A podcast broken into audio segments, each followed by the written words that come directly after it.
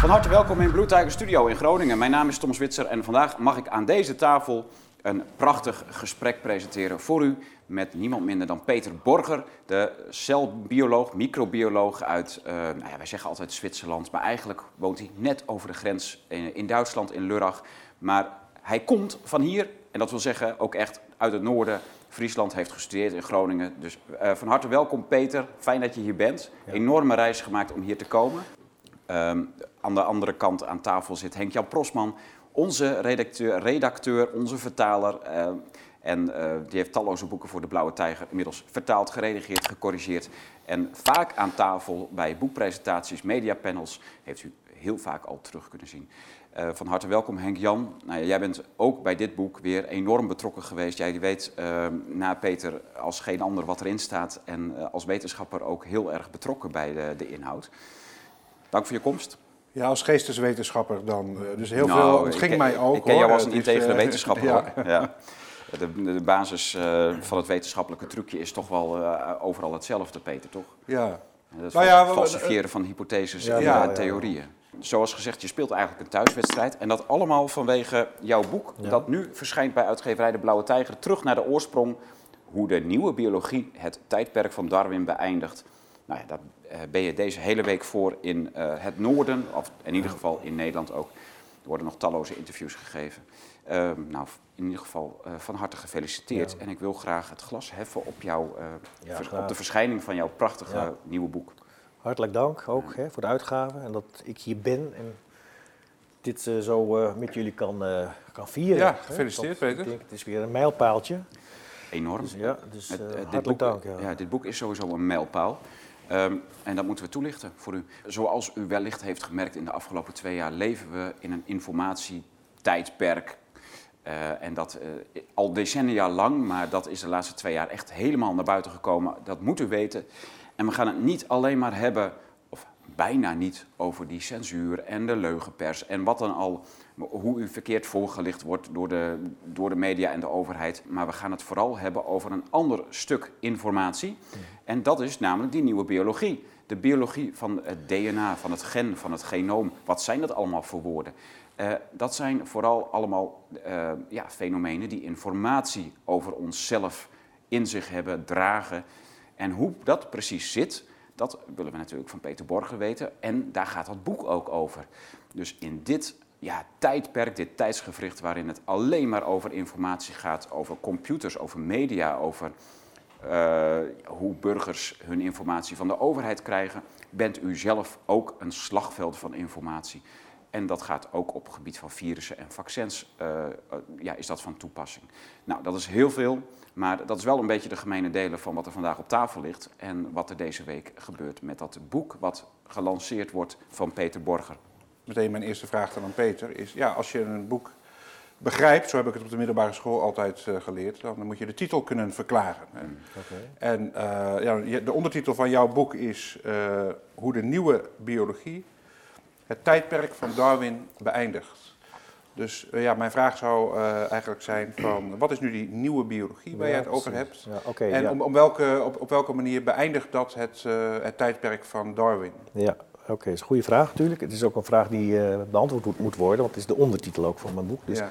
Het is zo, in de jaren, als we ongeveer 160 jaar teruggaan, dan, dan ben je in, in, in de tijd van Darwin. En de tijd van Darwin was een tijd dat naturalisme heel erg een rol speelde. En naturalisme is natuurlijk um, eigenlijk niks anders dan een materialistisch wereldbeeld. Hè. Materie is het enige wat bestaat en vanuit de materie kunnen we alles verklaren. En dat uh, heeft ongeveer tot begin 20e eeuw geduurd. Toen kwam men er ook achter dat materie gelijkgeschakeld is met energie. Dus dan had je materie en energie. En toen, zeg maar, in de jaren 50 van de 20e eeuw, zo 19, rond 1950, 1953, toen het DNA-molecuul uh, werd ontdekt door uh, Watson en Crick, zag je inderdaad dat er ook nog iets anders is naast materie en energie, namelijk informatie.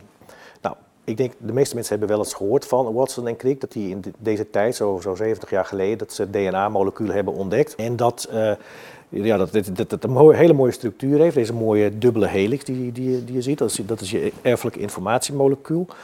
En uh, toen ze dat ontdekt hebben in die tijd, toen uh, heeft men ook uh, op hetzelfde moment ontdekt dat het een informatiemolecuul is. En Francis Crick schrijft bijvoorbeeld in een brief naar zijn zoon dat ehm, ze hebben een molecuul ontdekt. En hij schrijft erin dat, hij zegt, we denken dat het codes, een gecodeerd molecuul is waar gecodeerde informatie aanwezig is.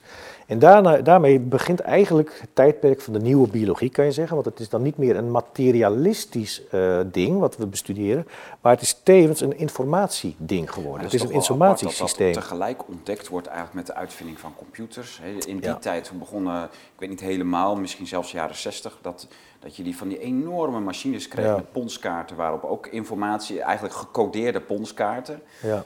die machines ingingen die konden rekenen. Ja. Uh, dat is eigenlijk een soort van paradigma eh, in, in dat, dat hele tijdperk van die tien jaar. Dat is een soort paradigma shift geweest, waarin het echt van natuurkundige wetten ging naar, naar, naar die informatie. Uh, ja, dat mysterie van informatiedragers. Ja, ja, precies. Nou, in, in principe hebben we daarmee te maken ook in een cel met informatiedragers. Want het DNA-molecuul is een, is een ponskaart, kan je zeggen. Hè? Het is, een, het is een, een informatiemolecuul waar deze, deze uh, DNA-letters, die A, C, G en T, die je vaak ook ziet uh, op, op uh, figuren, dat is eigenlijk een ponskaart. Ja. Hè? Dat is een, een, een een, een, een lineair systeem. En dat lineaire systeem dat draagt informatie in zich, net als een ponskaart. En een ponskaart die gaat dan door zo'n machine en die machine die kan er iets mee gaan doen.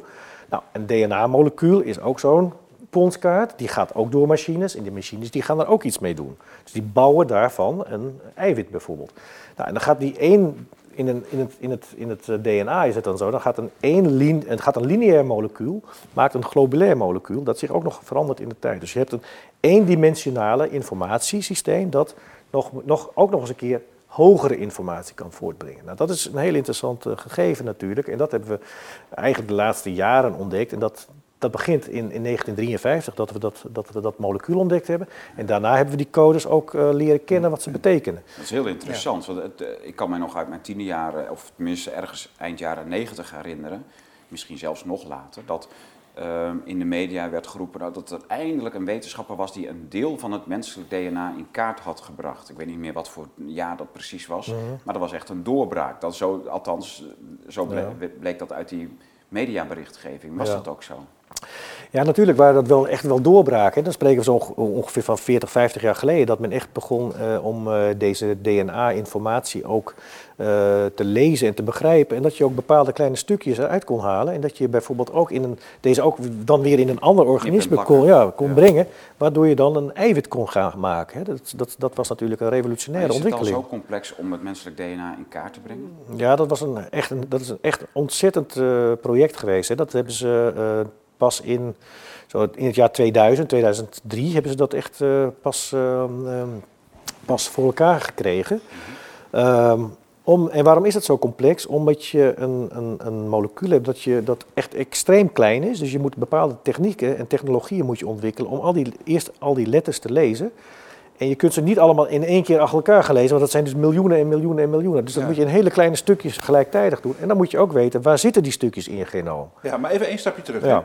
Uh, waarom, uh, volgens mij gaan de meeste biologen erover uit, ja, dat is gewoon een toename van kennis. Dan weten we dat ook weer. En dat heeft die, volgens mij heeft dat in hun beeld van Darwin en van de evolutietheorie, heeft dat niet zoveel veranderd. Waarom zeg jij dan toch van, uh, dit beëindigt echt het tijdperk van Darwin? Ja, dit is precies. echt een falsificatie van de evolutietheorie.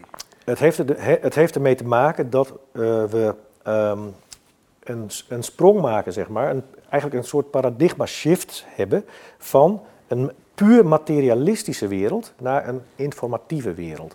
En we weten van materie, dat is, uh, het is iets immaterieels. Het is, je kunt dat vergelijken met een boek. Hè. Het boek wat hier op, op tafel ligt, papier en inkt, dat is hartstikke fijn. Als je papier en inkt hebt, heb je geen boek wat die informatie in dat boek ontbreekt. Dat is informatie, dat staat op een, op een ander niveau. En we weten van informatie, informatie komt niet zomaar ergens, valt niet zomaar uit de lucht. Voor informatie heb je een informatiesysteem, je hebt een, een drager nodig en je hebt een vertaalsysteem nodig. En als mens hebben wij gewoon conventionele afspraken. Hè? We hebben een taal. Iedere mens heeft een andere taal. Maar zo moet je dat ook voorstellen in je DNA. Dus daar, daar zijn conventies, zijn daar. Er zijn codes die betekenen, hebben een betekenis. En dat is het interessante aan het DNA. Daar hebben codes een betekenis. En een van de codes die we kennen, dat is de eiwitcode. En dat is een heel klein deel maar van, van ons uh, genoom. Dat is ongeveer 2% van het genoom. Die codeert voor, uh, voor eiwitten. Mm. Maar het overgrote deel van het genoom heeft een andere sequentie met een andere conventie, kan men zeggen, een andere afspraak. Namelijk dat het reguleert hoeveel bijvoorbeeld van die, van die eiwitten moeten worden aangemaakt. Of waar ze moeten worden aangemaakt. Al dit soort dingen moeten gecodeerd worden. Dus het hele genoom zit vol met gecodeerde immateriële informatie. Wat is de plek van het genoom in het DNA-molecuul? Het genoom is eigenlijk het, het, hele, het, het, het geheel van, van, van erfelijke informatie dat in een cel voorkomt. Dus als, we, als mensen praten over een genoom, dan zijn dat alle genen, alle eigenschappen die een mens heeft, dat zit gestopt in zo'n heel klein celletje in de celkern. Hmm. Daar zit het genoom. En hoe verhouden DNA en genoom zich tot elkaar? Het genoom, ehm, de erfelijke informatie, dat is, bestaat uit het DNA. Dus dat zijn die letters die je, die je dan soms ziet, A, C, G en T. En dan heb je een enorme lange, uh, heb je chromosomen, heb je daar. Hè? Dan zit het weer opgevouwen in, in chromosomen. En daar heb je dan weer een aantal van. Mensen hebben daar uh, eh, 46 van. En dat zijn dus hele grote informatiemoleculen zijn het. Ja, maar op welke punten falsifieert... Uh, uh, dat, dat, dat idee van informatie, als je dat centraal stelt, op welke manier uh, falsifieert dat nou de gangbare evolutietheorie van Darwin, zeg maar. Want jij zegt wel, eigenlijk zeg jij, het zou een paradigma shift moeten zijn. Ja. Maar dat is het voor de mainstream biologie niet geweest. Hè? Dus welke, op welke punten zou jij nou jouw collega's erop wijzen van, kijk, hier en daar moet je naar kijken. En dan zul je zien, vanuit die nieuwe biologie, dat, je, uh, dat Darwins verhaal niet klopt, of dat het in ieder geval niks, niks toevoegt. Precies, dan moet je dus even, even naar Darwin ook. Wat zegt Darwin? heeft in de, in de, in de 19e eeuw heeft, heeft hij een aantal uh, hypothesen heeft hij opgesteld waarmee hij verklaart hoe uh, organismen zich hebben ontwikkeld in de loop van de tijd. En Darwin zegt, oké, alle uh, organismen die kun je terugvoeren op één oerorganisme, hè, dat is de gemeenschappelijke afstamming. En ten tweede zegt hij, de, de druk of de, de drive die dat doet, hè, de ontwikkeling, de verdere ontwikkeling vanuit een, een microbe, zeg maar, waar alles zich uit heeft ontwikkeld, dat is de natuurlijke selectie. Dat is een selectieproces dat er plaatsvindt. Nou, die twee, die twee pilaren eigenlijk van de theorie, dat is wat wij tegenwoordig uh, in de scholen en op een universiteit als evolutietheorie ook gepresenteerd krijgen. Die twee pilaren die worden door de huidige kennis worden die weerlegd. En dat is dus het einde van het Darwinistische tijdperk. En waardoor wordt het door, uh, weerlegd? Door bepaalde waarnemingen die we hebben gedaan in de jaren negentig al. Bijvoorbeeld, um, ik kan een voorbeeld geven dat ik ook in dit boek bespreek. Dat zijn zogeheten genen, eh, genetische informatie, bepaalde eigenschappen, zeg maar, een, stukje, een stuk DNA. Dat, um, waarvan men denkt dat heeft een hele belangrijke uh, betekenis voor een organisme. Want we vinden het bijvoorbeeld niet alleen in de mens, maar we vinden ditzelfde stuk informatie vinden we ook in een muis bijvoorbeeld. Dus wat zeggen uh, de wetenschappers? Die zeggen, oké, laten we dat stuk van die informatie laten we dat verwijderen uit een muis en gaan we kijken wat voor ziektebeelden dat geeft. Nou, dat doen ze dan in het laboratorium en dan gaan ze kijken wat voor ziektebeelden dat geeft, wat voor, wat voor fenotypen noemen wij dat, wat voor verschijningsvorm. En dan probeert men aan de hand van een verschijningsvorm, wat daardoor ontstaat, af te leiden wat voor een functie dat stuk uh, genoom zou moeten hebben. En dat vinden ze helemaal geen verschijningsvorm. Dus dat betekent, je kunt hele grote stukken van je genoom kun je verwijderen. Daar liggen ook, daar liggen ook genen in die kun je gewoon die kun je, uh, verwijderen zonder dat het een effect heeft in je organisme. Nou, dat betekent dat er heel veel informatie in je genoom aanwezig is waar geen selectiedruk op zit. Mm.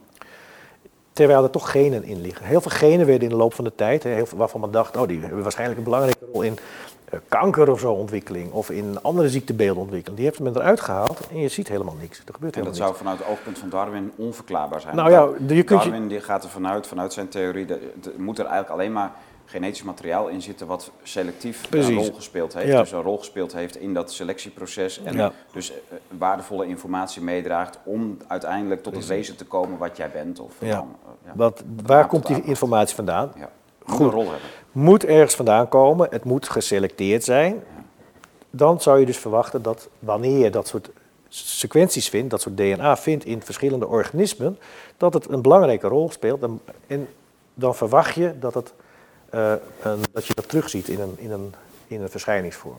Nou, als je dat niet ziet, dan kun je je afvragen, hey, heeft het überhaupt, uh, kan selectie überhaupt daar een, een rol in spelen? Hmm. Maar wat, wat voor rol heeft het dan? Of waarom zit het daar? Nou, in mijn, um, in mijn nieuwe theorie zeg ik, um, cellen die zitten vol met informatie. Die hebben al een informatiesysteem, dat zit echt vanaf het begin zit dat in die cellen.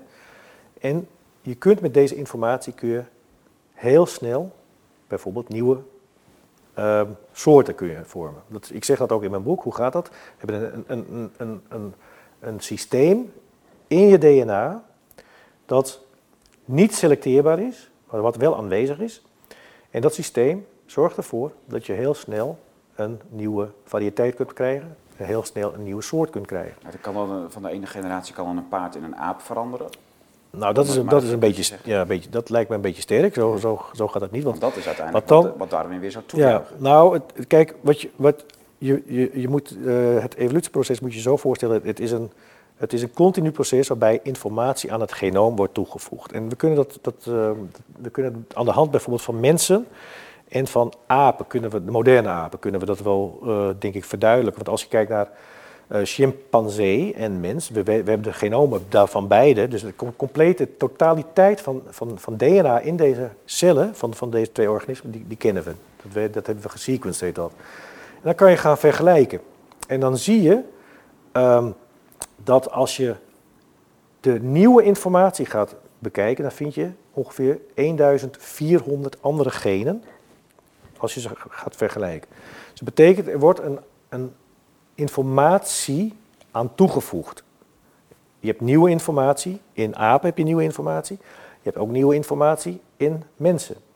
Dat is een informatiesprong, zeg maar.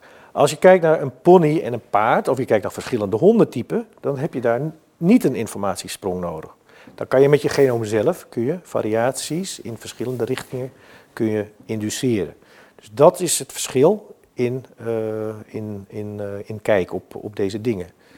Dus ik zeg ook in mijn boek van, je hebt een soort baranoom. Vanuit een baranoom kun je heel snel verschillende variaties kun je, uh, induceren, omdat het genoom deze variaties zelf voortbrengt. Ja. En ook zo, je kunt zelfs met deze variatie-inducerende genetische mechanismen, zoals ik dat noem, kun je zelfs hele nieuwe soorten kun je, ja. En dan moet ik het even zwart-wit zwart zeggen, dan corrigeer me maar of ik het verkeerd heb. Darwin die gaat ervan uit dat er uh, dat informatie uit niets kan ontstaan. Hè? Dus uh, soorten kunnen door een evolutionair proces, of de informatie kan door een evolutionair proces allemaal alleen maar verrijkt worden. Mm -hmm. En jij zegt eigenlijk het omgekeerde. Hè? De, alle informatie ligt impliciet in het genetisch materiaal uh, ja, ingebakken, zeg maar. Mm -hmm. Kan geactiveerd worden, kan gerealiseerd worden. maar het is, het is daar al potentieel aanwezig. Het ja. kan er alleen maar uitgehaald worden, waardoor je informatie verliest. Ja. Nou, je kunt door, door dat, is, dat is denk ik wel redelijk goed samengevat. Je kunt zelfs door een verlies van, van informatie kun je nieuwe soorten krijgen. Dat zie je ook bij, bijvoorbeeld bij, uh, bij gisten, bij bacteriën zie je dat. De kleinste soorten bacteriën die kun je altijd weer terug herleiden op de grotere soorten. Je geeft voorbeelden ja. van, hè? dus de, ja. een, een, een, bepaald virus wat in een amoebe zit. Ja. Um, en wat jij, waar jij uiteindelijk van zegt, dat is, een, uh, dat is ooit een bacterie geweest met een mm -hmm. veel rijkere genetische uh, erfenis. Ja. En dat is uh, omdat het in die amoebe is genesteld, kon het, kon het heel veel informatie overboord gooien. Precies. En is het uiteindelijk een virus ja. geworden. Kan ook, en het leeft omdat het in die amoebe zit, maar het ja. kan niet zelfstandig verder nee, leven. Ja.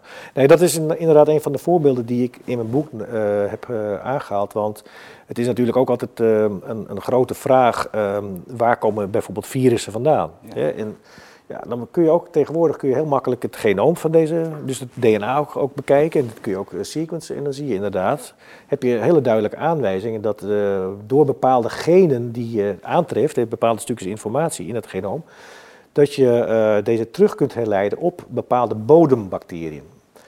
En zo'n bodembacterie is natuurlijk een veel, um, een, heeft een veel rijker genoom nog dan dit virus. Maar je kunt aan de hand van drie genen die in dat virus voorkomen, kun je zeggen, oh, die vinden we alleen maar bij drie andere soorten bodembacteriën vinden we die terug. Dus daar moet een relatie tussen het virus zijn en tussen deze bodembacteriën. Ja. Maar even om terug te keren naar jouw analogie van uh, het boek, zeg maar. Je hebt niet alleen ja. het fysieke object, ja. je hebt ook de informatie die erin ligt. Maar een boek wordt ook geschreven door iemand. Ja. Um, in jouw theorie is het dus zo dat... Uh, dat, dat die, die baronomen, zoals jij ze noemt, een soort oer, oertypen, zeg maar. Ja. Uh, die zijn dus met al die, die, die uh, informatie erin. Die informatie zit daar niet toevallig. Hè? Die, is daar, ja. die zijn geschapen. Die informatie is ik, geschapen. Ja, ik ben zelf... Um, Door God. Ja, ik ben zelf tot inzicht gekomen in... Uh, dat was eigenlijk al tijdens mijn, mijn promotiejaren in, in Groningen... dat door deze nieuwe ontdekking, dat ik dacht, hmm, dat is toch wel heel apart wat er, wat er gebeurt. En ehm, ik ben toen de biologie dieper gaan bestuderen en ik ben zelf tot de ontdekking, tot de ontdekking gekomen, kan maar zeggen, dat er een, iemand of iets moet zijn die deze informatie erin heeft gestopt. Daarvoor geloofde jij niet in. God? Nou, ik geloofde wel zo'n beetje in God, ja, dat wel. Maar ik, had niet echt, ik, had niet echt een, eh, ik heb niet echt een, een kerkelijke achtergrond. We gingen niet echt in de, in de kerk. Ik heb wel deze verhaal altijd van mijn vader en van mijn, niet echt van mijn mama, maar wel van mijn vader. Die heeft deze verhalen ons altijd wel verteld, dus ik was er wel bekend mee. Maar ik deed er verder niks mee en in- tijdens mijn stu- studententijd heb ik er ook nooit iets mee gedaan. Maar ik, ik was er wel ik was er bekend mee. En eh, ik, ben, ik ben toen in tussen 2000, zeg maar 2001 2003, da- toen ik in Australië zat, heb ik me daar mee, mee, ehm, mee bezig gehouden. En eh, ik ben ook de Bijbel gaan lezen. En ik denk, hmm, ja, zo zou het in- inderdaad kunnen Ja. zitten. En, en eh, hoe zit dat dan biologisch? Zou, zou het biologisch in elkaar kunnen zitten? En nou ja, goed, dat ene bracht het andere samen. En toen dacht ik, hé, hey, dat is helemaal niet zo'n gek verhaal. Ja. Maar in Amerika, ook- in Amerika hadden we tw- 10, 20, 30 jaar terug hadden we, hebben we lange debatten gehad met ehm, Christopher Hitchens Dawkins, maar ook met, Mm, ehm, mm. Hoe heet die, eh, die Indische ehm, ehm, man ook alweer, ehm, die in Amerika, de, de meer een crea- creationist, we hebben al die Oh. academische debatten gehad. Waanzinnig mooie gesprekken. We kregen hier in, de, in Nederland, eh, had je ook dat eh, schepping-evolutie debat in de christelijke media, Mm. Ja. met, met boeken van Piet, Peter Schelen, wat jij nog noemde. Oh ja. ja, dat noem jij in jouw boek ook, hè? Dat is ja, wel- dat, dat, dat, dat ik heb in die tijd ook, dat, dat was zo ongeveer, dat was in de, ik denk eind jaren negentig dat hij daarmee kwam. Hè? Waar baseerde hij? Wel, kijk, Peter Schelen kwam Ja. met het idee dat van degeneratie. Ja, dus dat in ja. het begin was de, in, in de, eh, dan de schepping, wanneer het, eh, het leven in ieder geval geschapen was, Ja. was dat leven vol, alle, de- de- al- met, vol met informatie. En Ja. daarna krijg je een soort degeneratie. Dus zo heet zijn boek ook, heet. Degeneratie. Matcht dat met jou en waar haalt hij zijn mosterd? Of waar, waar inspireert hij, eh, inspireerde hij zich op, op die, die, die theorie? En eh, is dat match, te matchen met, met jou? eh, Ja, kijk, kijk, eh, jij, jij zit in die harde DNA-wetenschap. Ja, het is zo. ehm, hij deed een aantal extreem goede eh, mm, waarnemingen, kan je zeggen. Daarop, daarop heeft hij ook voor, voortgeborduurd. Ik heb me altijd, eigenlijk altijd afgevraagd, waar, hoe heeft hij dit boek geschreven? Hij is, in principe is hij leek. Ja. Hè? En ik denk, toen ik zo ehm, mijn studies deed, deed je, ik deed bijvoorbeeld biochemie. En dat zijn allemaal, ehm, allemaal reacties die in elkaar grijpen, die samenwerken. Dus je, kunt, je krijgt al een idee van, hé, dat lijkt wel een beetje dat er een doel achter zit. Hè? En eh, je was ook wel bekend met bepaalde, ehm, met bepaalde genetische afwijkingen en zo. En ook met bepaalde, ehm, met bepaalde adaptaties. Die waren in die tijd ook al bekend. Bijvoorbeeld ehm, een adaptatie tegen malaria, hè, eh, parasieten. Je verliest een stuk van je, van, je, van je genetische informatie, van je hemoglobinegen. Daardoor heb jij een, een resistentie tegen malaria. Dus het is een degeneratieprincipe wat wel een, wat wel een adaptatie voorbrengt. En dat zijn natuurlijk dingen die waarschijnlijk hij ook heeft gezien. Dat je door een degeneratieproces een eh, adaptatie kan krijgen. Maar Ja. dat grosso modo, dus in, in, het, in het geheel, verliest, daar, verliest het organisme eh, ehm, informatie. En het Dus- interessante was, was dat, dat in precies dezelfde tijd kwamen er nog andere biologen of andere eh, wetenschappers ook met precies dezelfde boeken naar voren in Amerika. Ja. Lies, Lies Petner bijvoorbeeld kwam eigenlijk met precies hetzelfde eh, idee. Ja. Nou, wat het leuke is, is dat in die tijd had je dus, zat er met, name vanuit christelijke eh, hoek, zat er nog een gezonde oppositie tegen het evolutiedenken. Terwijl ik de laatste jaren juist zie dat eh, ook zeg maar, in de meer orthodoxe flank van de hervormde kerk, hè, eh, dat er juist een, eh, dat men heel erg eager is om juist de, de evolutietheorie eh, in, te, in te passen. Hè, je hebt bijvoorbeeld die Gijs van der Brink, die heeft samen met Kees Dekker een soort herschrijving van de Bijbel. Helemaal, en dat gaat dan over een proton. Ik heb het niet gelezen hoor, maar dat gaat dan over een proton. En nou, dan wordt eigenlijk de hele evolutietheorie wordt dan zeg maar zo verweven met de Bijbel. Maar ook, eh, ook in christelijke kranten. Een eerder boek van jou is in het Nederlands Dagblad bijvoorbeeld echt gewoon eh, heel lelijk in de hoek gezet. Hè? Dat, was, dat was niet fraai. Eh, waar, hoe verklaar je dat nou? Dat juist nu eigenlijk jou- jouw ergste vijanden zijn de christenen haast. Nou, dus, ik, ik zou ze niet vijanden willen noemen. En bovendien moet je je vijand lief hebben. Als, Ja. hè? Dus, maar het gaat, het, het, kijk, het is zo. ehm, die, ehm, die beweging, die ideebeweging, die is, is, is toen opgekomen. En er waren een aantal mensen hier in Nederland die hebben het ook verdedigd. Zoals bijvoorbeeld Kees Dekker een tijdje. En toen is het genoom gesequenced. En men gaat ervan uit, of meerdere genomen en meerdere genen en zo, die, en die genetische analyses die kwamen op. En het leek, het leek erop alsof er inderdaad een evolutieproces is. Maar dat evolutieproces dat heeft een aantal aannames. Dat zijn de aannames die altijd onder een theorie liggen.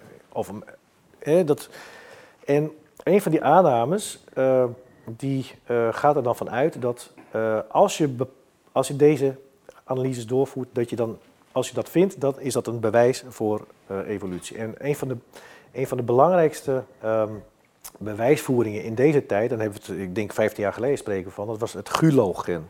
Het gulogen is het vitamine C-gen. Het vitamine C-gen, wij mensen en, en, en, en heel veel apen kunnen geen vitamine C aanmaken. Dus en als je gaat kijken naar deze genen, je vindt ze, de genen terug in je, in je genoom.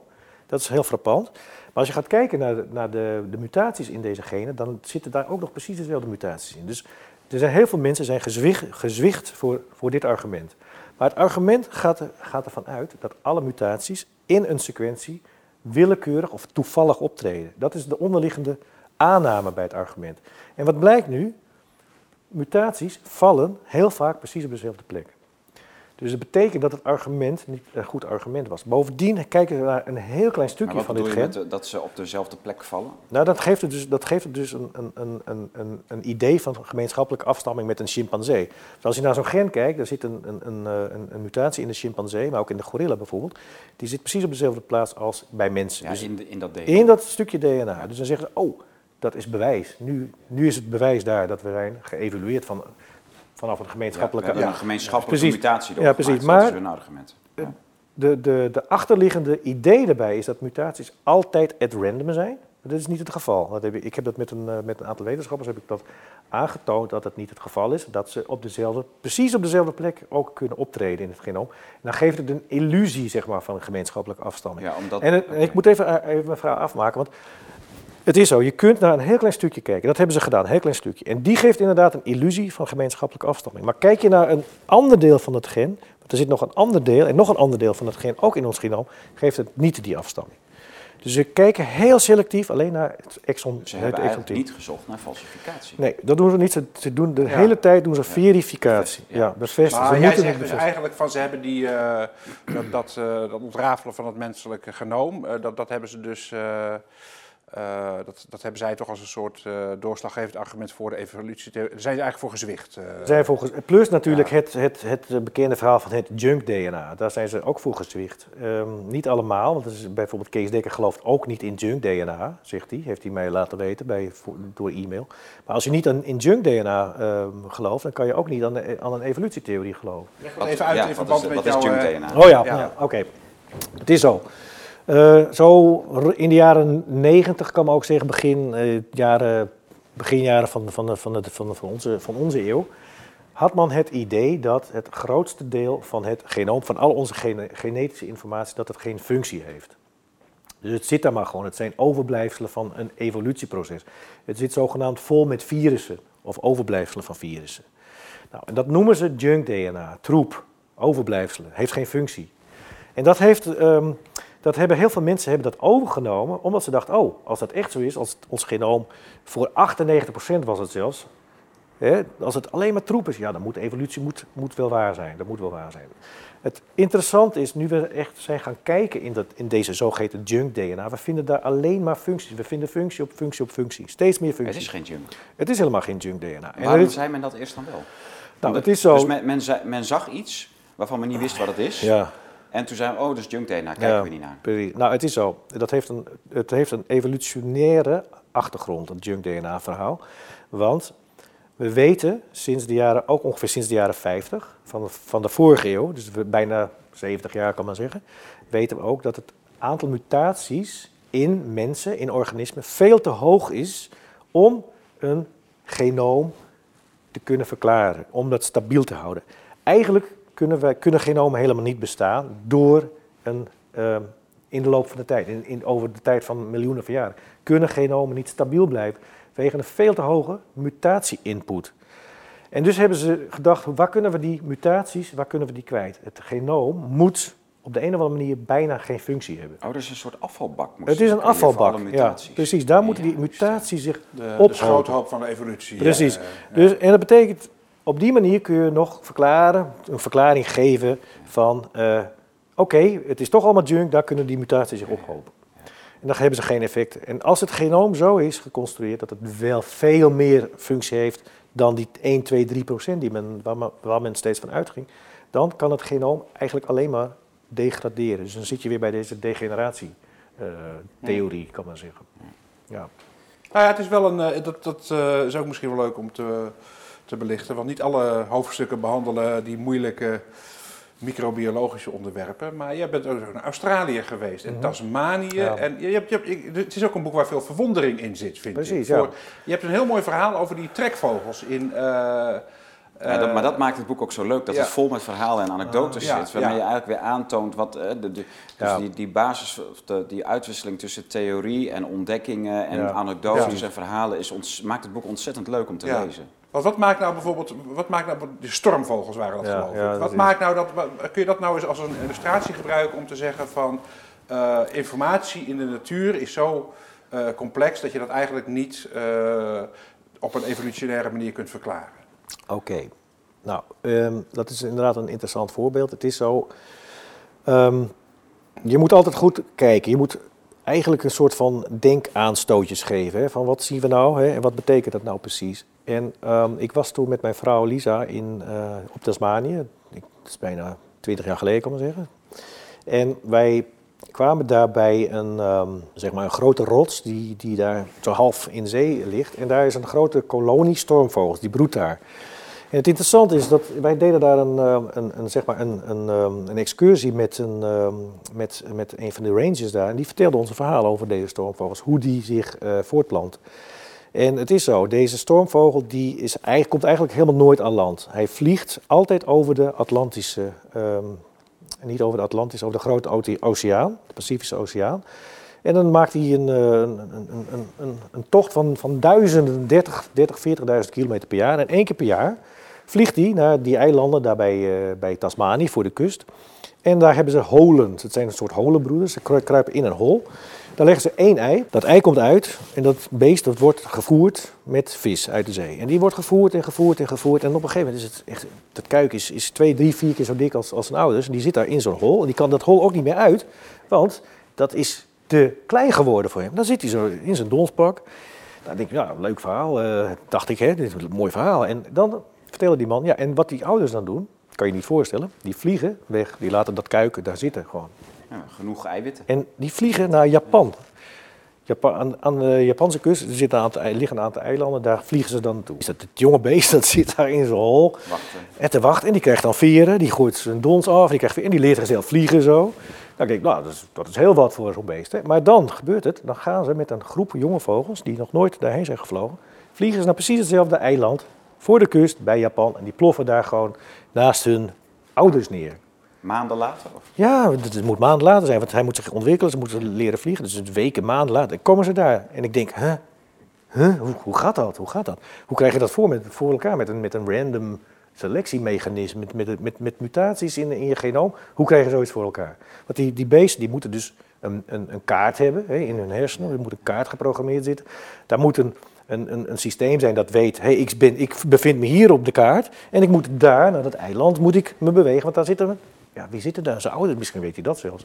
Nou, al die genetische informatie, dat, dat, is, dat, is, dat kun je niet voorstellen. Vraag, een, een, hele groep eh, computerdeskundigen om, om zo'n ding te, te maken. Wat, wat voor kennis komt daarbij kijken? Wat, wat, wat moet je daarin stoppen? Dat is echt on, ongelooflijk. En doordat, ehm, dan, moet je, dan moet je als bioloog moet je aannemen, oh, dat gebeurde door willekeurige mutaties in willekeurige sequenties die door willekeur zijn ontstaan en die geselecteerd, geselecteerd zijn. Ik, ik, Maar dan, dan, zegt een evolutiebioloog, die, gaan, die kan de, de, de bal terugkaatsen. Zeggen, ja, maar jij als eh, creationist, jij gelooft dat God die kaart in, die, in het kopje van die eh, vogels hebt. eh. Ja, ik vind, kijk, je moet, je moet eh, op een gegeven moment moet je gewoon gaan afwegen. Hè? En je moet als, als wetenschapper moet je ook een conclusie gaan trekken. En ik heb voor mezelf een conclusie getrokken. Ik zie daar een heel duidelijk aanwijzing dat daar een, iemand of iets, een programma heeft Is geprogrammeerd. het niet gewoon een natuurlijke verklaring voor het feit dat de jonge beesten hun ouders achterna vliegen? Ik weet het niet hoor. Nee, eh, Dat, dat het toch. nou, kijk, wat is een natuurlijke verklaring? Je moet, als je gewoon een, ehm, een, ehm, een, een, ehm, een organisme hebt. Eigenlijk denken we altijd, het is een natuurlijke verklaring dat, die dat doet. Maar als je in de, in de cellen kijkt van zo'n organisme, dan is eigenlijk helemaal niks een natuurlijke verklaring. Want je komt altijd weer terug in die cel. En die cel die doet iets en die communi- communiceert met andere cellen. En die geeft dan uiteindelijk een biologische respons.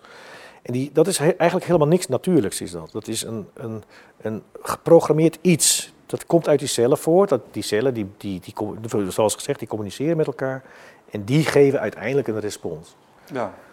Hoe krijg je dat voor elkaar? Ik, ik kan me daar echt helemaal niks bij voorstellen. Nee. Hoe een, een random, een toevalsproces, dit Ja. soort, dit soort dingen op het meest basale eh, niveau is er om ook een bijbelse taal te gebruiken. Communicatie is natuurlijk ook een begrip uit de, uit de theologie. Eh, op het meest basale niveau is er dus taal, is er communicatie, zijn Ja. er intenties. En Precies, dat, is wel, eh, ja, dat kun je heel moeilijk eh wegkrijgen. Ik heb nog een ander voorbeeld trouwens, waar, wat ik jou eens eh, eh, nog even naar wil vragen.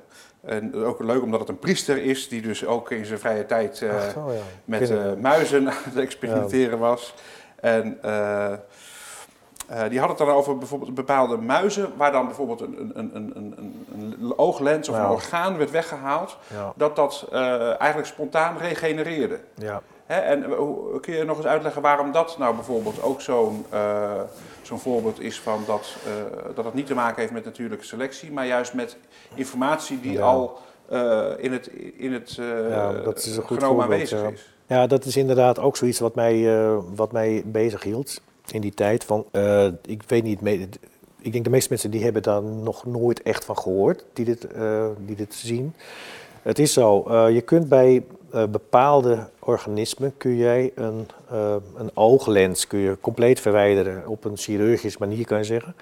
Eh, meneer Spallanzani, dat was een Italiaanse ja, ontdekker, kan maar zeggen. Hij was heel erg geïnteresseerd in, in dit soort dingen. En die heeft, dat, heeft dit soort experimenten uitgevoerd in de, ik denk 18e eeuw ongeveer, een aantal honderd jaar geleden al.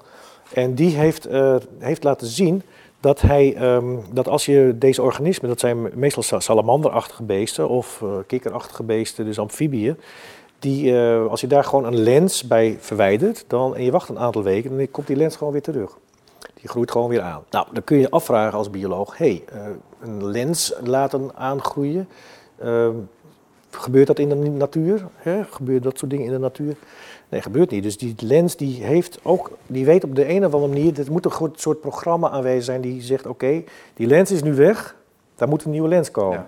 Dus ja, zit daar selectiedruk op, kun je vragen in de natuur? Nee, er zit, in de natuur zit daar geen selectiedruk op, want in de natuur komt dit soort dingen niet echt voor, hè, dat, er, dat er iemand een lens eh, zit te verwijderen van een organisme. Dus daar is in de loop van de tijd is daar geen selectiedruk op geweest. Dan kun je zeggen, ja, die selectiedruk die zat op andere organen. Bijvoorbeeld, je kunt ook een poot kun je afsnijden. Die groeit die poot weer terug bij dit soort beesten. Maar goed, het, blijkbaar is daar iets in het, eh, in het genoom van deze eh, organisme aanwezig. Die weet hoe hij eruit ziet. Hè. Hij weet hoe, die, hoe, die eruit, hoe, hoe een poot eruit moet zien. Hij weet hoe een oog eruit moet zien. En het wordt dan gewoon weer eh, aangevuld als je daar iets, iets van krijgt. Ja. interne 3D-print. Ja, precies. Precies, dat, dat heeft hij. En, hij- maar goed, het interessante eraan is, hij moet weten hoe dat er ongeveer uitziet. Want anders kan je dat niet drukken. Je Maar moet het ingeven. spieren, botten, hè, de Ja. aangegroeide staart. eh, Ja, Ja, reptielen dat- hebben, als je de staart eraf haalt, dan groeit hij weer aan. precies. Dat hebben veel nog. Bijvoorbeeld, het zijn, er zijn ook eh, rapporten uit, uit Lancet en eh, deze me- medische, medische journals die, die, die laten zien dat bij, bij hele kleine kinderen dat ook nog steeds gebeurt. Sommige hele kleine kinderen die komen dan met, met hun, bijvoorbeeld met hun vingers tussen de deur en zijn dan twee vingers kwijt. En die kun je laten aangroeien door het stimuleren met elektrische prikkeltjes. Dan groeien ze weer gewoon helemaal na. Ja, Dat, is, dat zijn nagels. Ja, dat is gewoon, er zijn er zijn, dus het, het zit ook in, ja, het zit dus ook in het menselijke systeem. Zit zo'n soort, soort eh, regeneratiesysteem, is er daar nog latent aanwezig. Ja. Dat, dat zie je. Dus, en later verdwijnt dat helemaal. Maar het is, op de een of andere manier zit het nog ergens in, in, in ons genoom. En je beschrijft meer reflexen bij die eh, baby's hebben, hè, zo onder Ja, water, dat- ja, ja, eh, ja. Dus, En, ehm, Ja, dat zijn eigenlijk ook, eh, ja, precies, dat zijn eigenlijk ook dingen die we helemaal niet kunnen begrijpen. Nee, en, maar dat, dat zit dan in een, in een soort DNA-code die dan later inactief wordt? Of Ja, dat heb je met heel veel. Maar kijk, het, dat is ook zo, dat, moet, dat moeten we ook ons goed realiseren. Er zit echt erg veel in ons genoom voor een heel pril stadium, maar ook voor een babystadium, ook voor een eh, kleuterstadium en voor een volwassen stadium. En het interessante is, eh, nu we het daar toch over hebben, je hebt bijvoorbeeld, we hebben dat junk-DNA, hebben we al even, even aangeroerd net. Heel veel van dit junk-DNA heeft een functie alleen maar in de eerste 24 tot 48 uren van de ontwikkeling van een eicel. Kijk. En daar komen ze plotseling naar voren. En En dan, dan ze, schakelt het zich uit en dan het andere DNA ja, precies. En dan schakelt het Mm. zich uit. En dan, dan wordt het overgenomen door andere genen. Ja. En dat mag dan ook niet meer gereactiveerd worden, want dan krijg je weer een soort van eh, systeem wat ongebreideld kan gaan groeien. Hè? En het interessante is, vanuit mijn eigen theorie heb ik met, eh, met, ehm, met mensen in Zurich heb ik, eh, dit, dit, bestudeerd. En we dachten, hey, als dat zo is, hè, als, als, laten, we eens kijken, laten we eens kijken in bepaalde tumoren of dit systeem ook weer geactiveerd wordt. En we vonden toen dat in een heel groot deel van de tumoren wordt precies dit systeem, wat eigenlijk alleen maar die eerste 48 uur aan mag worden gezet, vinden we geactiveerd. En het leuke is, deze, deze, eh, dit systeem, dat lijkt heel veel op virussen. Zegt, daarom zeggen ze ook, het genoom van mensen bestaat heel veel uit virussen. Het zijn geen virussen, het zijn bepaalde kleine genetische schakelaars die je nodig hebt. Die worden gereactiveerd in tumoren. En het leuke is, je kunt ze wel remmen met antivirale medicatie. En als we dat deden, we hebben dat gedaan in het laboratorium, ik heb dat vorige week heb ik dat eh, gepubliceerd. Als je dat remt, als je de- dan stopt de tumorengroei bijna volledig. Ja, dat is fascinerend. Ja, dat is echt- En- maar is- wordt het al toegepast in de oncologie? Ehm, er zijn een aantal studies doorgevoerd eh, bij bepaalde, hele bepaalde eh, types eh, kanker, waaronder bijvoorbeeld prostaatkanker. En daar hebben ze ook redelijk goede successen, maar dat staat eigenlijk nog een beetje zo in, in de kinderschoenen. Want je moet dat ook, je moet, wij hebben dat gedaan in een combinatie, zeg maar, verschillende combinaties, maar naar hele lage concentraties genomen van deze antivirale middelen. En daar kan je dan tumoren echt goed mee, eh, mee, ehm, mee remmen.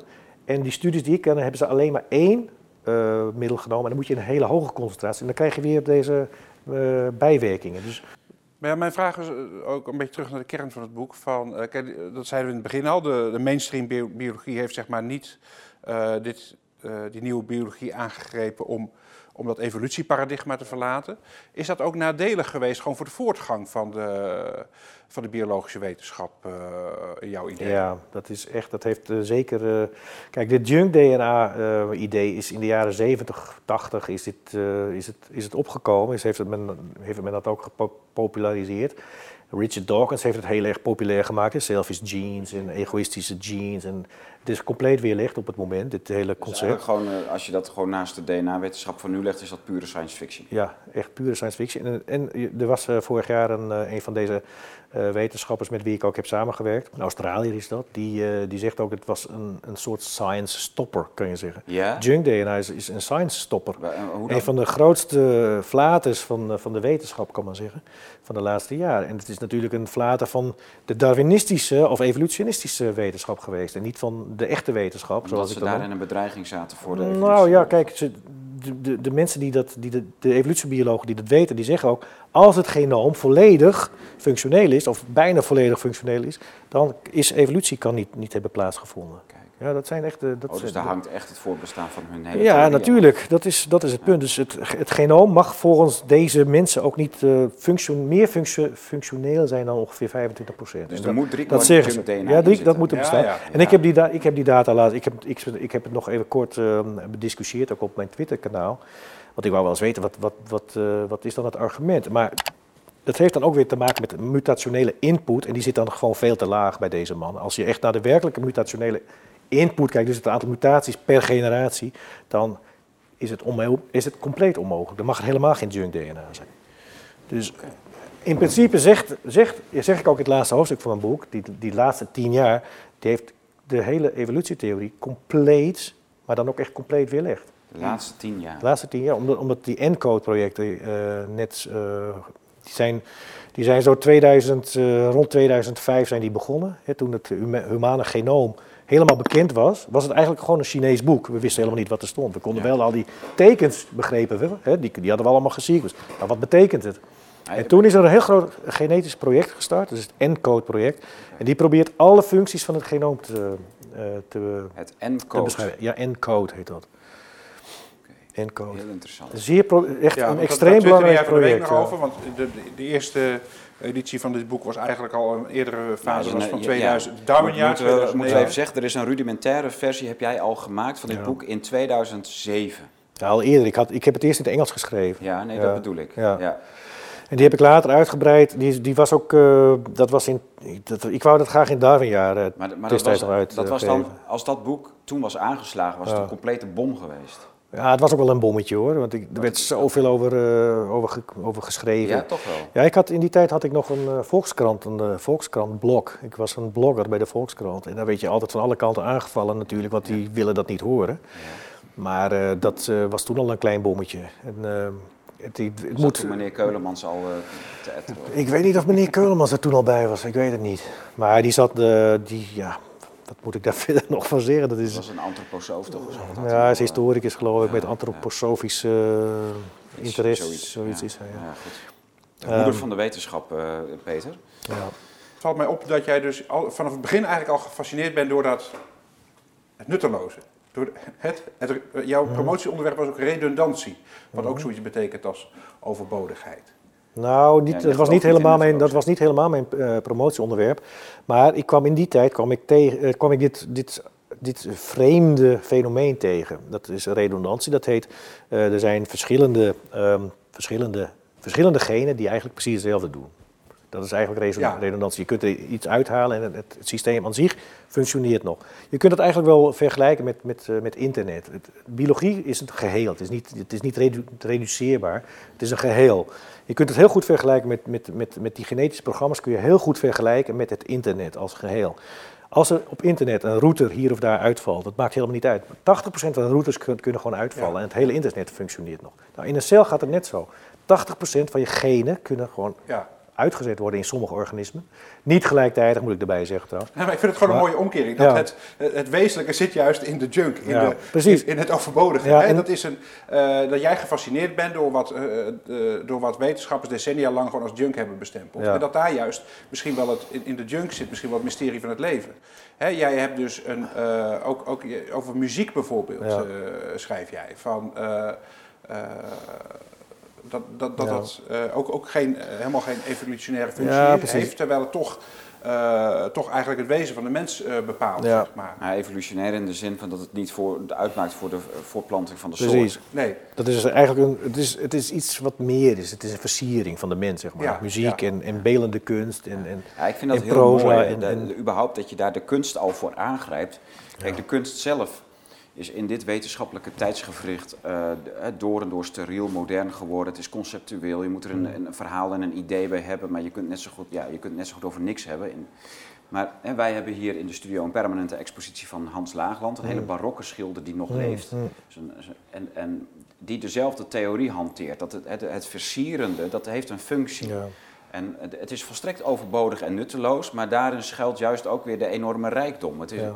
Uh, dat is precies weer zo mooi ook aan jou. Uh, ja, wat jij noemt ook over die muziek. En je had eh, Che Guevara aan, die aan een, aan een ja, deficiet leed, wat jij zo meteen mag vertellen. Maar dat het dus. Dat, het is totaal nutteloos en overbodig en toch zo belangrijk. Ja. Maar goed, ik, ik wil er wel even iets kort over zeggen. Want jij had het over, over de junk DNA, dat het zeer belangrijk is dat ik me daar heb op gefocust. het is zo, en dat beschrijf ik in mijn boek, in het junk DNA zit een bouwplan. Daar zit het bouwplan van een organisme. Dus je kunt het niet reduceren tot alleen maar wat genen. Als je die 20, 30.000 genen van een mens in een cel zou brengen, zou je geen mensen eruit voort, daar zou niks uit voortkomen. Dat is een bouwplan. In het, in het zogeheten junk DNA, daar zit het bouwplan in. En dat is heel snel adaptief ook, omdat het heel plastisch is. Dus je kunt heel snel verschillende soorten van uh, creaturen kun je daaruit laten voortkomen. Ja. Nou, dat aan de ene kant. Aan de andere kant, deze dingen die zien we ook weer terug op een hoger, op een hoger niveau. Deze je, je kunt het redundanties noemen eigenlijk. Die zien we weer terug op een hoger niveau, namelijk ook bijvoorbeeld hersenwerking en uh, amusia noemen we dat. Che Guevara, jij noemt dat voorbeeld. Het was zo, um, als we gaan nakijken, als we gaan bekijken van uh, bepaalde eigenschappen die echt typisch zijn voor de mens, hè, waaronder kunst, maar ook muziek. Waar komt dat vandaan? En dat, daar hebben ze ook studies naar gedaan. En dat, dat, heeft een, dat is genetisch. Dat is genetisch daar moet genetica voor zijn in je genoom. humor noem jij ja. Waarom? Humor? Humor is ook, ook zo'n ding. Dat, dat moet, op de een of andere manier zit dat ergens in je genoom. We weten niet waar, want het is, het is niet een gen of zo. Je hebt niet een humorgen of een, of een muziekgen. Nee, het is een samenwerking van heel veel verschillende componenten in je genoom. Het is een, het is een samenwerking geheel, moet je, zo moet je een genoom jezelf voorstellen. Nou, er zijn mensen die hebben dat, uh, dat samenwerkende geheel hebben ze, hebben ze niet. Die zijn amusisch, heet dat. Amusia heet dat. Dat is een bepaalde afwijking die in sommige populaties vrij hoog voorkomt, vrij veel voorkomt. Wat er ook al op duidt, hè, kleine, kleine inteeltpopulaties hebben dat soms. Die, die, die snappen niks van muziek. Dat is alleen maar, maar, maar, maar, maar geluid voor die mensen, of, of herrie zelfs. Nou, en Che Guevara was zo'n figuur die amusisch was. Die had dit soort, uh, dit, deze genetische afwijking, kan man zeggen. Dat is wel grappig, want uh, dat beschrijf ik dan ook in mijn boek. Uh, dat op een, op een avond had hij een leuke dame gezien in, in, in een café en er werd gedanst. En hij wou dan wel graag een tango met deze mevrouw dansen. Of, of, een, of een samba, geloof ik, een, een lekkere rustige dans. En hij heeft tegen zijn vriend gezegd: Als er een, een tango uh, of een, een, samba komt, zo'n zo, zo rustige dans, dan moet je me even een seintje geven. Want hij wist wel die bewegingen zo te maken. Hij zat zo met zijn vriend en op een gegeven moment dacht hij dat, dat zijn vriend zo had gedaan. En hij pakt die, zei, vraagt die vrouw, kom we gaan uh, lekker, lekker swingen op deze samba. Of lekker slow dansen, ik weet niet precies hoe het meer slow is dat. Maar hij had begrepen dat het een samba was van zijn vriend, hè? want dat had hij zo afgesproken. Maar het was een tango die er was begonnen. Dus hij sleurde die vrouw van de ene hoek van de, van de zaal naar de andere. In de veronderstelling dat daar een tango speelde. Maar het was een samba. Dus die vrouw dacht, hé, wat gebeurt hier allemaal? Dus dat zijn mensen die begrijpen niet wat muziek is. Die kunnen, die, die kunnen dat niet interpreteren. Nou, dat is heel interessant, dat daar een genetische component voor aanwezig is. Want dat is, wij noemen dat eigenlijk een, een, een versiering. Hè? Het, is, het, maakt mens tot mens. Het is iets, iets wat je heel erg... Zo belangrijk voor, Precies. voor man, vrouw, het, het, veroveren van elkaar, het, plezier in het leven. Het is, allemaal, het is zo ongelooflijk belangrijk. En, tot, en, van, maar vanuit evolutionair oogpunt eigenlijk nutteloos. Ja, nou kijk, er zijn wel mensen die hebben geprobeerd om dit te verklaren vanuit seksuele selectie en zo. Maar dat, die, die worden zelfs uh, die worden niet echt, uh, hoe heet het, niet echt erkend als, als een verklaring. Dus het, is, het zijn van die fringe dingen, zeg maar, van die, van die, van die extra toegevoegde dingen die je eigenlijk overal, als je goed kijkt als bioloog, dan zie je ze overal. Je ziet ze in planten, je ziet ze in, in, in, in, in, in insecten, je ziet ze overal. Deze extra dingetjes die je met een, een puur selectiesysteem niet kunt verklaren. Ja. Ik nee, het, het feit dat beesten uh, een bals uh, uitvoeren om de ander te, de partner te veroveren en zo, dat is natuurlijk is eigenlijk hetzelfde. Men, men, heeft dat in, dus men heeft die genetische mogelijkheid in het DNA en dus gebruiken die beesten het ook. Maar ja, als je andere beesten bekijkt, zelfs uh, in binnensoorten schijnen er dan dus nog weer mutaties te zijn waardoor rassen het niet hebben of wel hebben. Ja.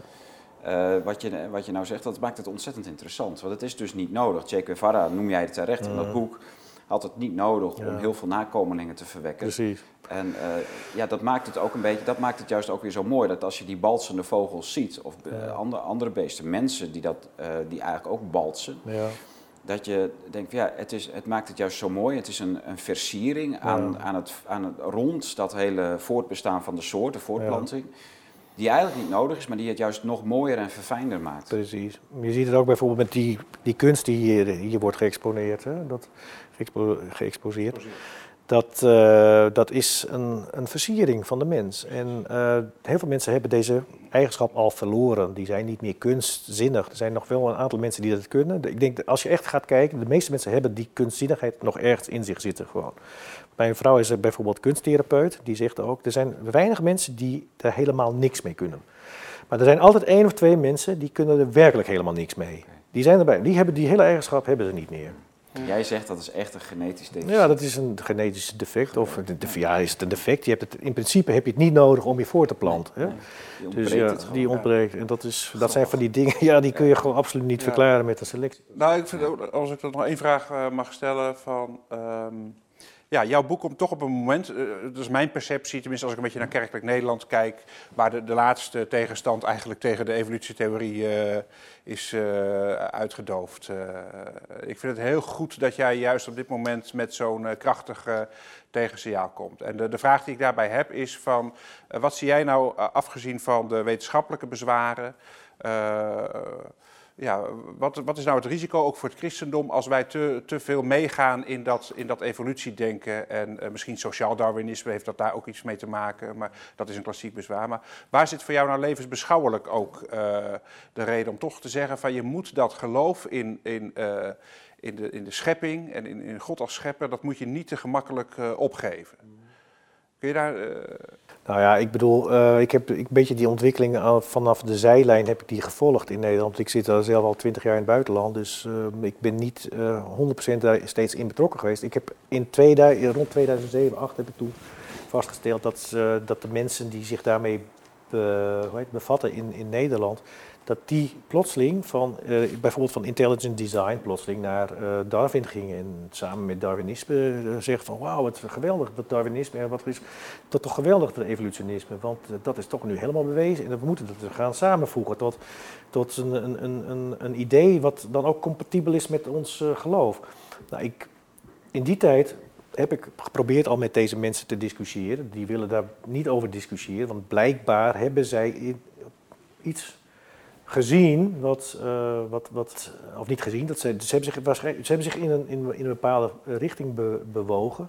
En uh, ze laten zich niet meer uit deze richting terugroepen, zeg maar. Ze zijn compleet um, hoe heet blind of, of, of doof voor argumenten. Um, dus het is een keuze die ze denk ik maken om dat te verenigen om dat uh, op die manier te doen. Ik denk bijvoorbeeld aan Van der Brink in zijn boek. Uh, ik heb geprobeerd met deze man te, te, communiceren uh, met e-mail. Ik heb hem erop gewezen dat het boek wat ik heb geschreven, dat dat er nog steeds ligt, dat je dat nog steeds kunt lezen ook. En dat er goede argumenten in staan waar, waarom ik ervan overtuigd ben dat we, dat we dat we uh, de, de Bijbelse leer niet met de leer van Darwin of met de evolutieleer hoeven te vermengen, omdat de evolutietheorie zoals die wordt onderwezen en die zij dus ook willen integreren, dat die uh, weerlegd is door de biologische waarneming. Nou goed, ze zijn er, op de een of andere manier zijn ze daar doof voor. Uh, ze zijn bezig met hun eigen uh, theologie op te starten en door te krijgen en door te dringen. Um, ik geloof niet dat het noodzakelijk is, uh, want zoals gezegd, uh, er is geen noodzakelijkheid om deze twee filosofieën of leren nee. elkaar te En als je het wel doet, ook gewoon voor de kijkers, voor, wat maakt het nou uit voor de manier waarop je in het leven staat, of je in het evangelie gelooft, of hè, in de schepping, of dat je in, uh, in, in evolutie gelooft. Ja, oké. Okay. Nou goed, het, kijk, als wij in, in een, in een, als wij een, zeg maar een, een, een, een, een, een een, ontwikkelde aap zijn. Hè. Via kleine stapjes zijn we tot een uh, mens gekomen. Dan is uh, het noodzakelijk dat er een uh, proces is dat, dat um, gebruik maakt van de dood. En de dood is dan een vriend van dit proces. Hè. Want je hebt dood, dood en dat kan zich alleen verder ontwikkelen door een hele lange reeks van ellende en dood. En als ik de Bijbel goed heb begrepen, dan zie je in het eerste hoofdstuk dat de dood pas is gekomen na de zondeval. Dus dan heb je dus de dood voor de zondeval. En dan is er eigenlijk ook helemaal, voor mij is het dan niet een reden om te geloven bijvoorbeeld eh, dat Jezus een bepaalde functie heeft in het Nieuwe Testament om ons van de laatste vijand, hè, zoals het staat geschreven, te bevrijden, van de dood te bevrijden. Hij heeft degene die de dood heeft overwonnen. Nee, die dood is er altijd al geweest. Het is een proces geweest wat de uh, mens heeft voortgebracht. Dus mm. wat is, dan de, wat is dan de functie nog van Jezus? Dus in principe uh, gooi jij met, uh, met, met, met in principe heeft uh, de centrale persoon in het Nieuwe Testament geen enkele functie meer. Daar komt het op neer. En dan kan je natuurlijk in allemaal bochten brengen, geestelijke dood en, en geestelijke strijd. En, ja, ja, ja. en je krijgt een je, precies overdracht. En uh, ik geloof niet zozeer dat het zo bedoeld is. Ik denk dat de Bijbel is een heel simpel boek, dat kun je gewoon lezen. En dat is een historisch boek wat mij betreft. En uh, zonder deze um, historische tijd, of de, deze historische tijd van het scheppingsverhaal, heb je, heeft, heeft onze heeft, ja, heeft Jezus ook geen functie meer in de Bijbel. Dat denk ik wat, uh, wat belangrijk is. En zoals gezegd, we hoeven deze twee verhalen ook niet met elkaar te combineren. Want het ene verhaal, ten eerste staat het ene verhaal diametraal op het andere verhaal. Hè, wat, wat, wat, wat, wat zegt Jezus zegt, heb je naaste lief als jezelf. En uh, de evolutionist zegt, uh, met zijn selectiemechanisme zegt hij eigenlijk, um, survival of the fittest. Ja, dus, dus dat is goed ja, als je sterker bent. Precies, dus en, en deze twee leren die, die sluiten elkaar compleet uit. En ik zeg ook, we hoeven deze twee leren niet met elkaar te verbinden, want de leer van Darwin, wat dan een wetenschappelijke theorie zou zijn, is wetenschappelijk weerlegd.